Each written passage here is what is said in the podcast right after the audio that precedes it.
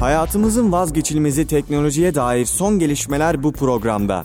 Chipset başlıyor. Chipset başlıyor.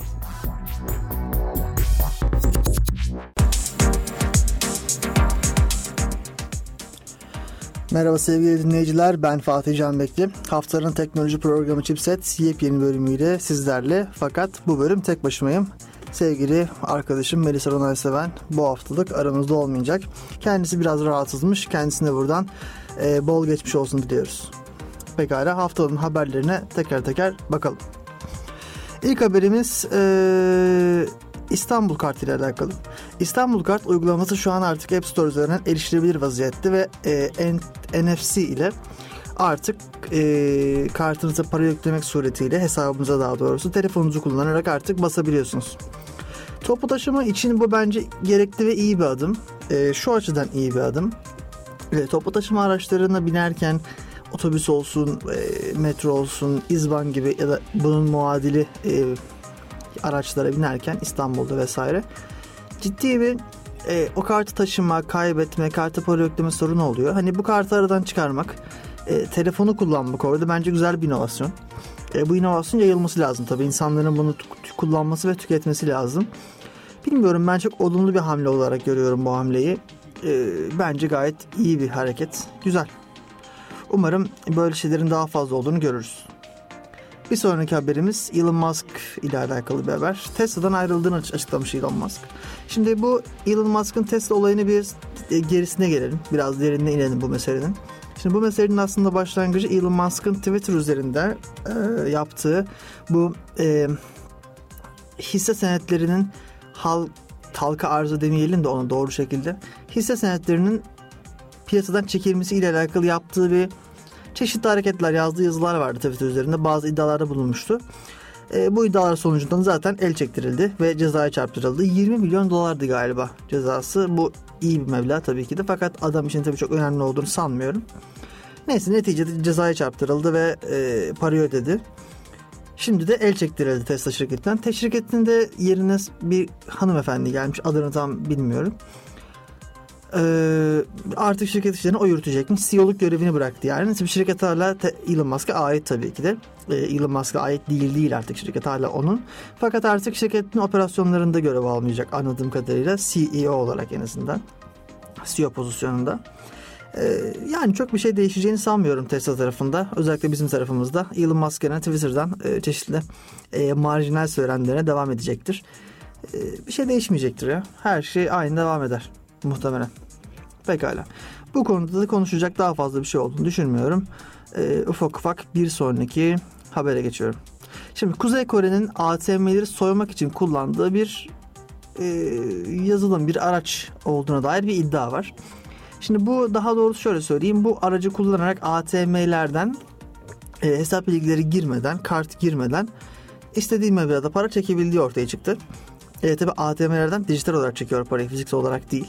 ATM sistemindeki bir açıktan yararlanarak bu şekilde dünyanın dört bir tarafından para sızdırdığı ve para aldığı kendi bünyesine kattığı söyleniyor.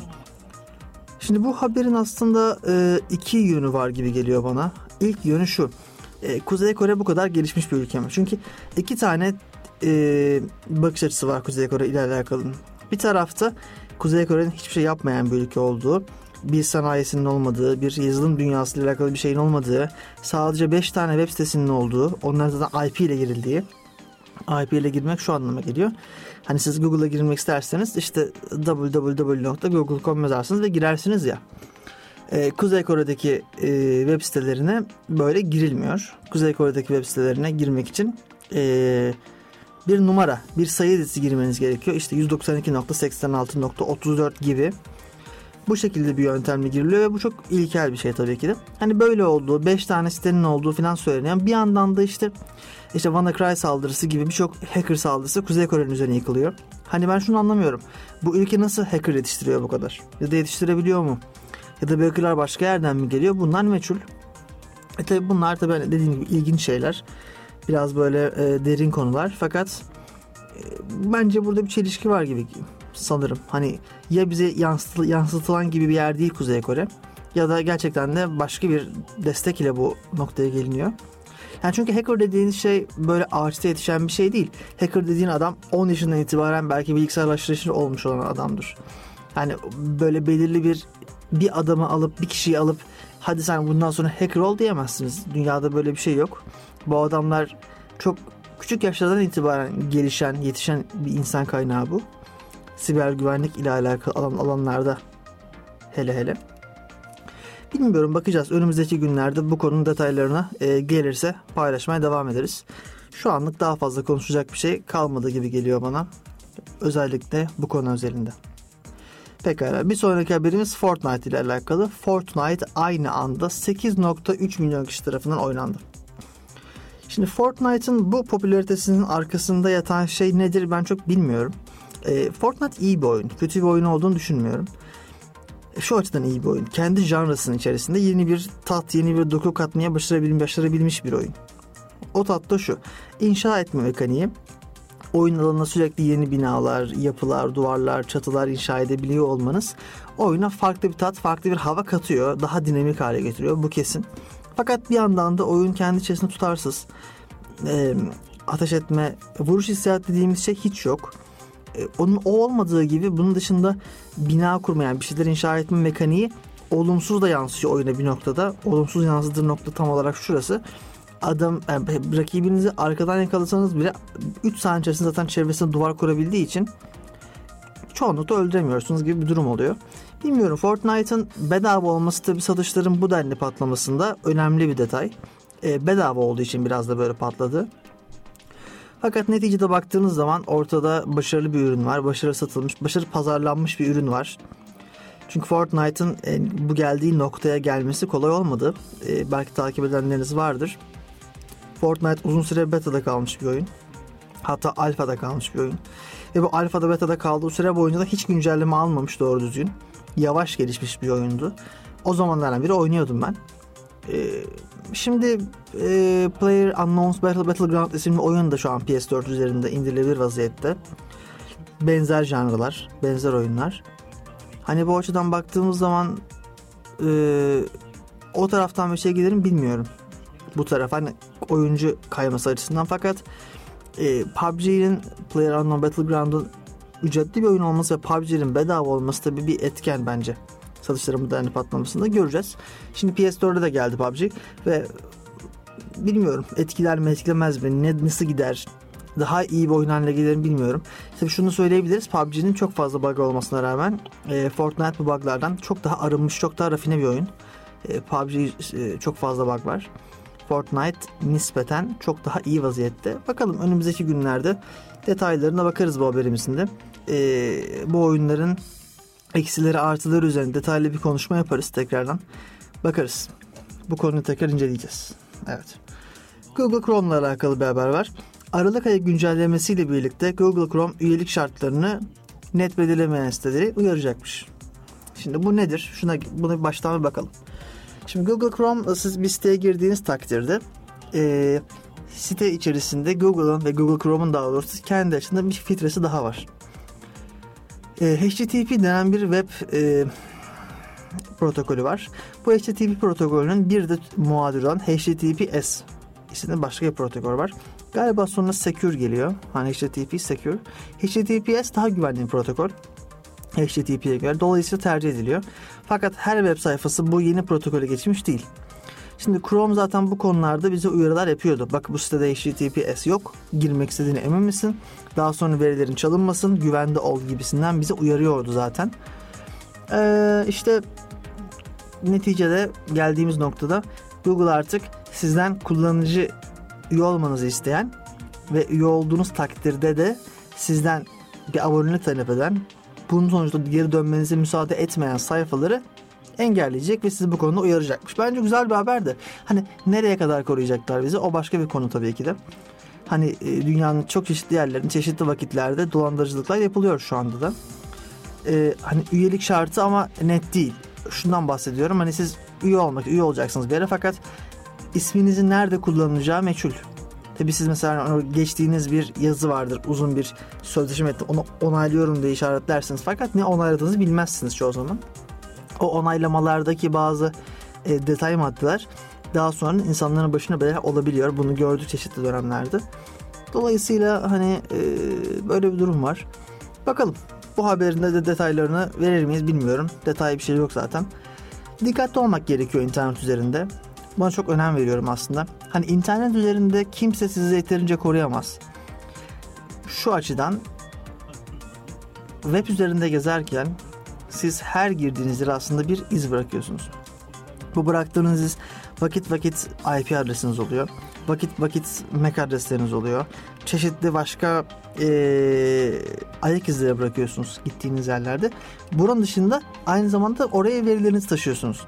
Örneğin siz adını soyadınız bir yere girdiğiniz takdirde adını soyadınız artık biliniyor. Şimdi bu ne işe yarayacak diye çok güzel sorular geliyor. İnsanlar bunu merak ediyorlar. Hani e, yani kim, kimden seninle ilgilensin ki gibi bir soru var insanların kafasında ama o işin öyle olmadığı şu açıdan belli oluyor. Çeşitli reklam firmaları da reklam şirketleri insanları e, sınıflandırıyorlar. Bunu çok defa gördük. Zaten e, Amerikan başkanlık seçimlerinde Donald Trump'ın çalıştığı Cambridge Analytica isimli firmadan da gördüğünüz üzere insanları kümeliyorlar. Kümeleme dediğimiz şey tam olarak şu.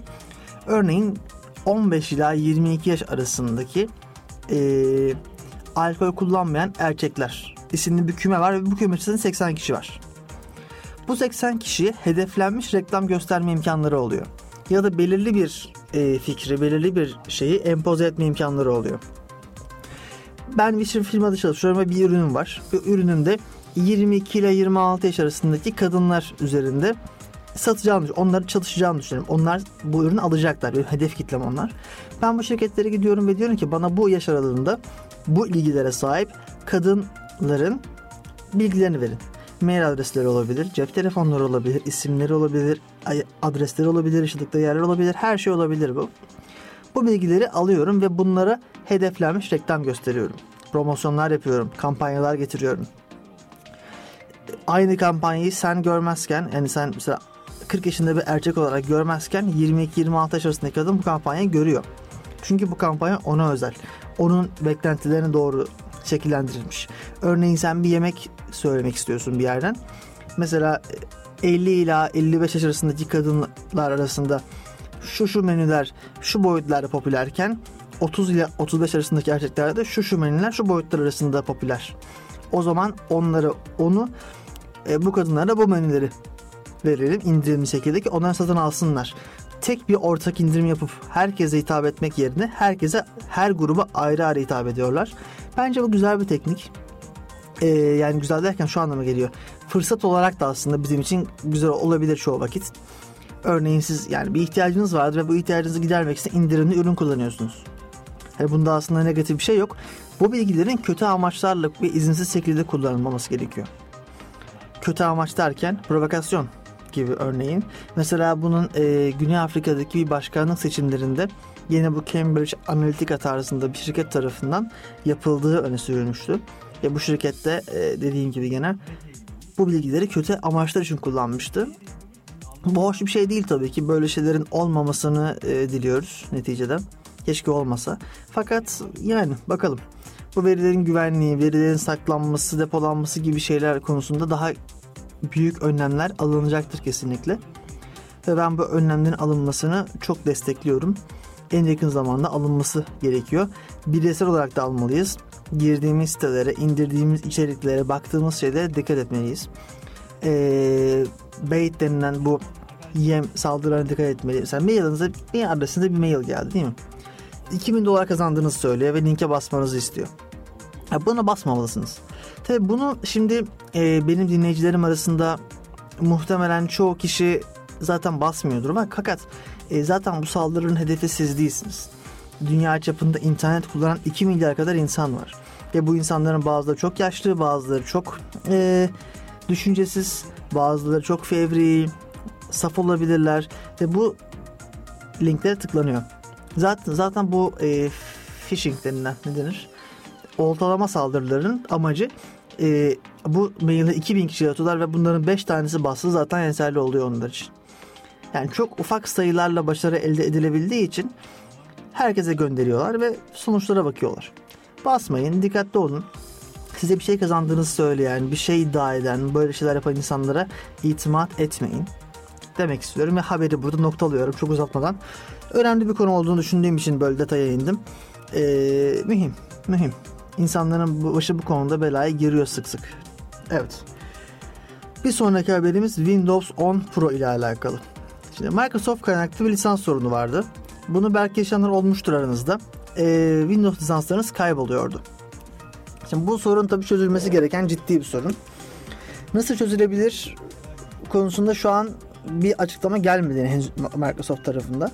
E, yapacaklardır. Doğru bir şekilde. E, zaten bu onlarla alakalı bir sorun. Yani sizin bir şey yapmanıza gerek yok bunu yaşıyorsanız. Microsoft'tan resmi bir yama, yama bekleyeceksiniz. Haber bekleyeceksiniz.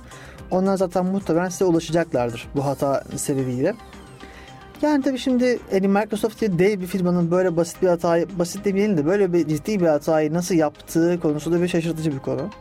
Yani bu firmaların binlerce kişilik bir e, test ekipleri oluyor. E, çalıştıkları başka firmalar oluyor. Bu firmalar bu ürünleri uzun süre kullanıyorlar kendileri ve deniyorlar. Eksiklerini hatalarını falan buluyorlar. Bakalım önümüzdeki günlerde e, göreceğiz detay, detaylarına bir şekilde bakacağız nasıl olacağına dair. Umarım kimse sorun yaşamaz. Bazı forumlarda şey gördüm. İnsanlar işte Home'a çevirelim Pro'yu falan demişler. Yapmayın öyle bir şey. Gerek yok. Zaten Microsoft resmi bir yama yapacaktır yakın zamanda. Beklemek en güzeli şu anda. Bu konu ile alakalı olarak. Evet.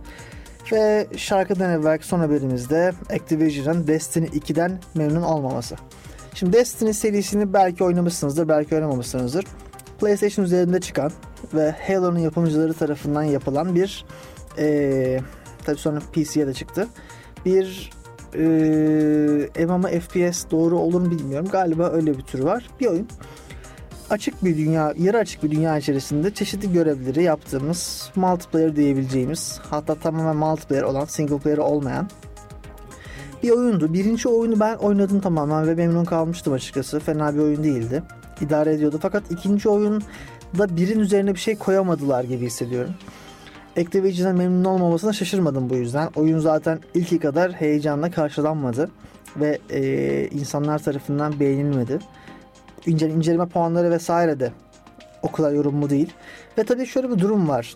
Yani Destiny 1'i çıkardığı zaman Activision demişlerdi ki hani bu oyun World of Warcraft gibi olacak ve biz bu oyunu 10 sene destekleyeceğiz demişlerdi. 10 sene. Üzerine koyacağız koyacağız eklenti çıkaracağız şunu bunu yapacağız demişlerdi. Olmadı. Yani bunu yapmak çok zor çünkü. Hani böyle oyunlarda böyle bir beklentiye girmek, beklentiye sokmak çok zor. Ee, bunun bir sebebi de şu. Ya bakın World of Warcraft 2004 yılında çıkmış olan bir oyun. Ve 2004-2019 yani çok uzun bir aralık bu. Ve bu aralık içerisinde çok fazla güncelleme aldı. 15 sene neredeyse. Ama bu güncellemede rağmen oyun hala ayakta. Sebebi de oyunun temelinin çok iyi atılmış olmasında. Adam öyle bir temel attı ki oyun içerisinde kat çıkıyor çak çak çak çak çıkıyor çıkıyor çıkıyor artık göklere ne oldu? Hala çıkmaya devam ediyor çünkü çıkabiliyor. Temel o kadar iyi ki oyun mekanikleri o kadar yerinde ki o D&D dediğimiz masa başı FRP'den gelen mekanikleri çok iyi anladıkları için onları iyi özümsedikleri için ve iyi bir kodlamayla aktardıkları için bugün üzerinde istedikleri oynamayı yapabiliyorlar çoğu yazılım sisteminin aslında temel sorunu belki de biraz budur. Ee, üzerine ko- koyamıyor olmanız, bakım yap- yapamıyor olmanız.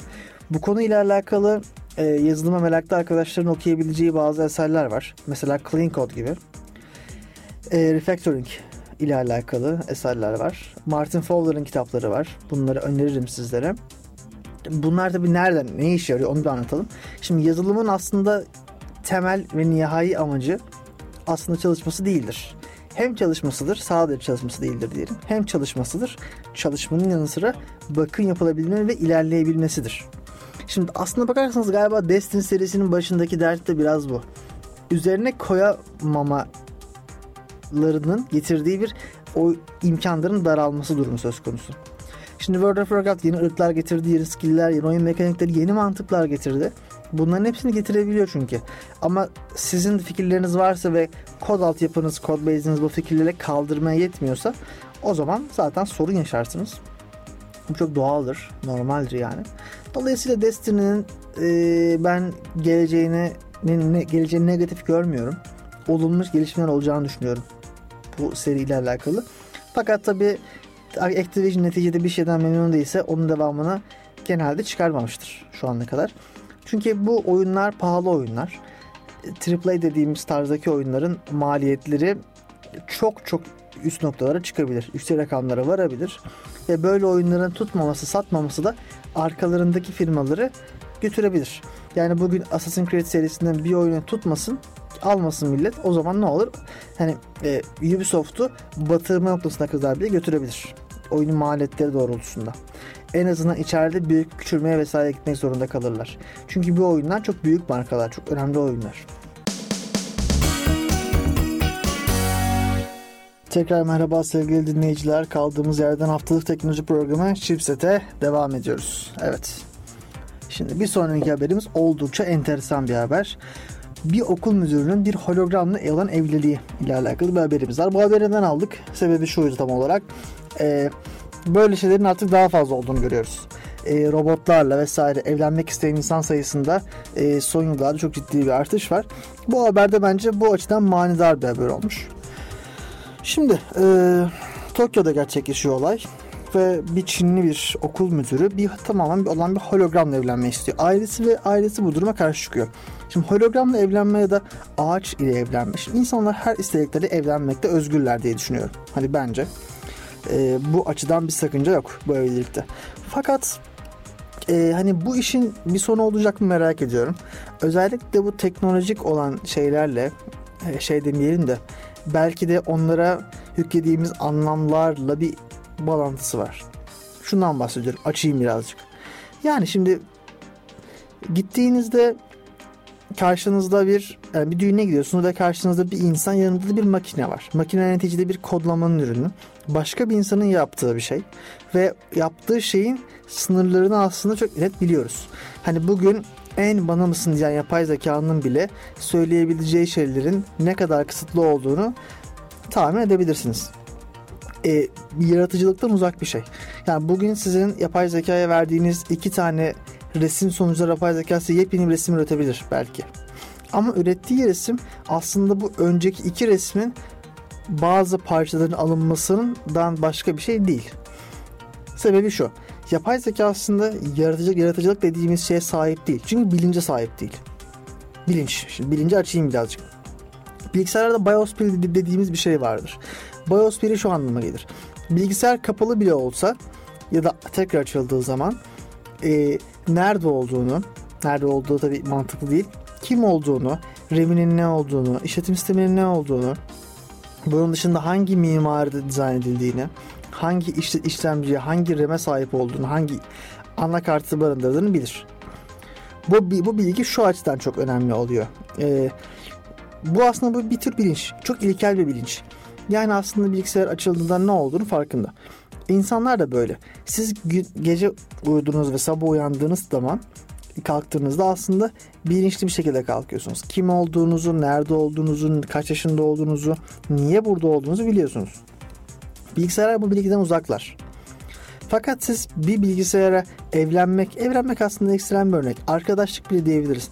Arkadaşlık seviyesinde bile bir e, münasebete girdiğiniz takdirde, bir iletişime girdiğiniz takdirde başka bir faza geçiyorsunuz. Artık karşınızdaki şeyi sınırlı bir şey olarak görmüyorsunuz çünkü. Ama sınırlı bir şey.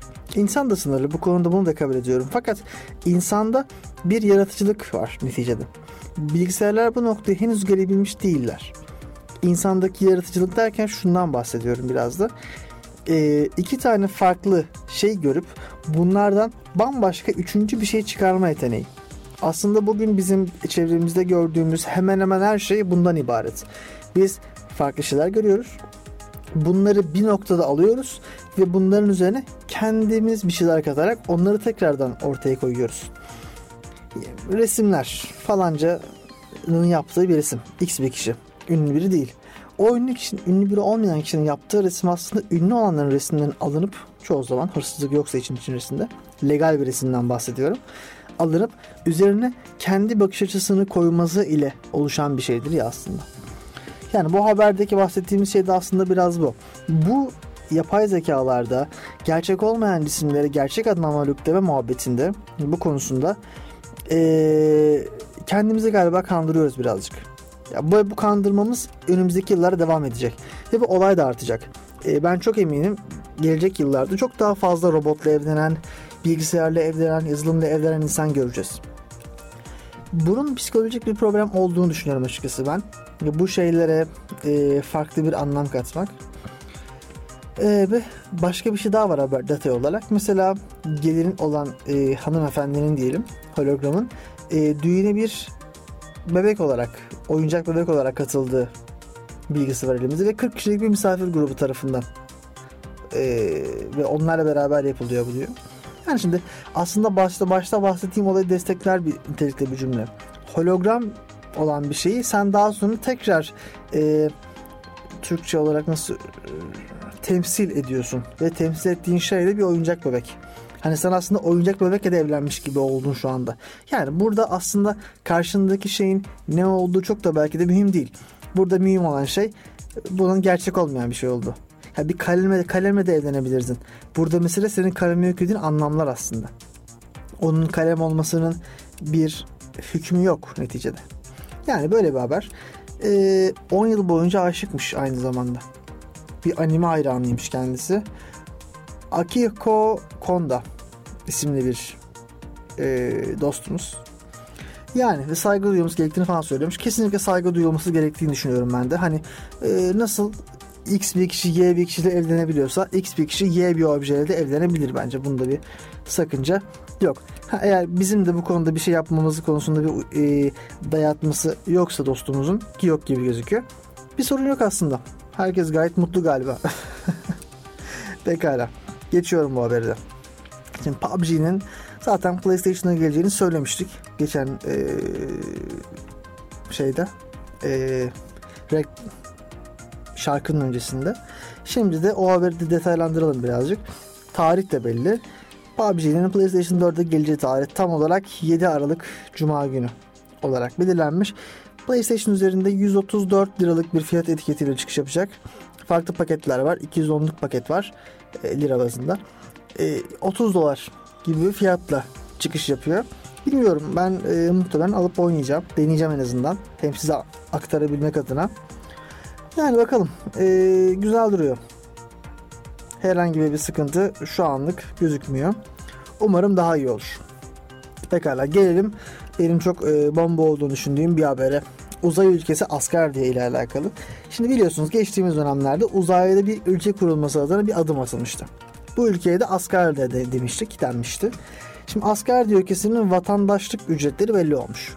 Yani biraz detayına inelim bu Asgardia nedir?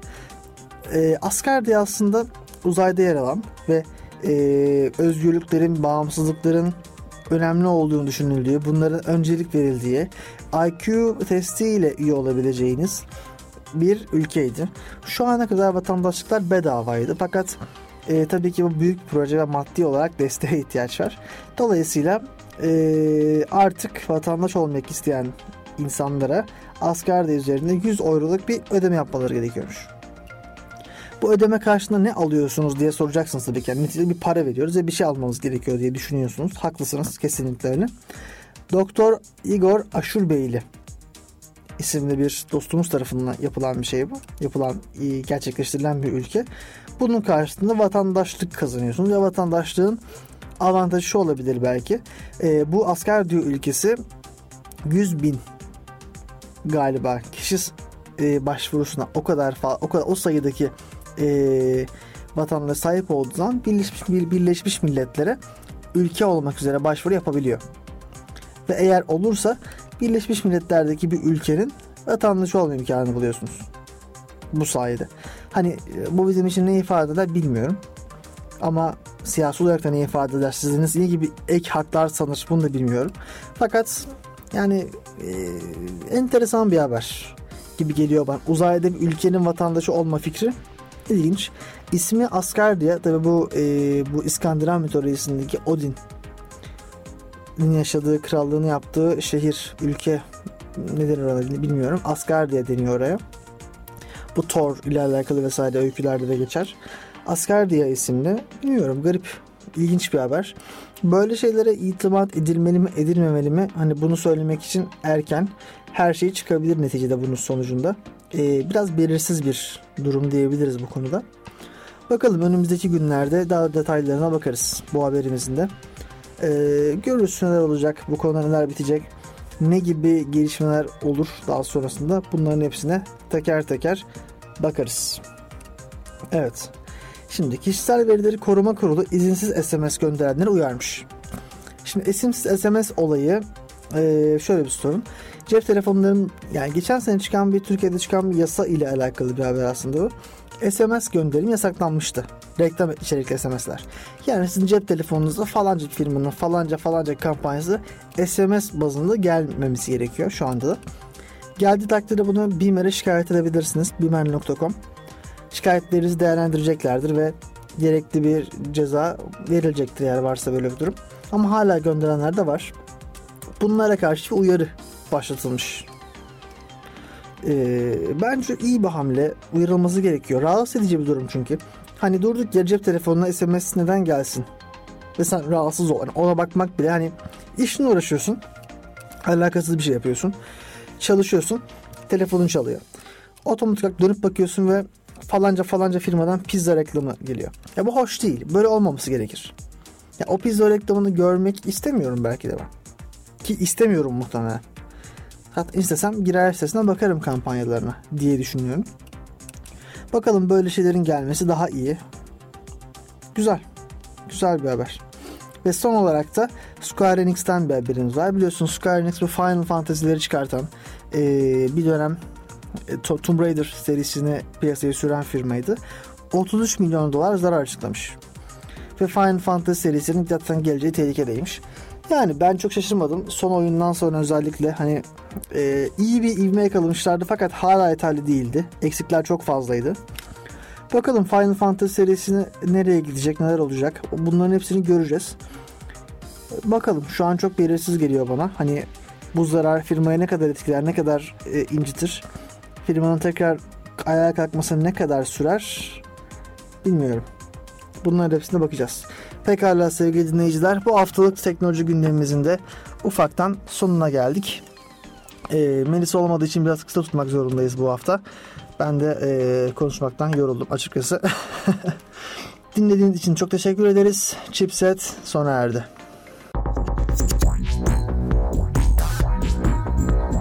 Hayatımızın vazgeçilmezi teknolojiye dair son gelişmeler bu programdaydı. Chipset sona erdi. Sona erdi.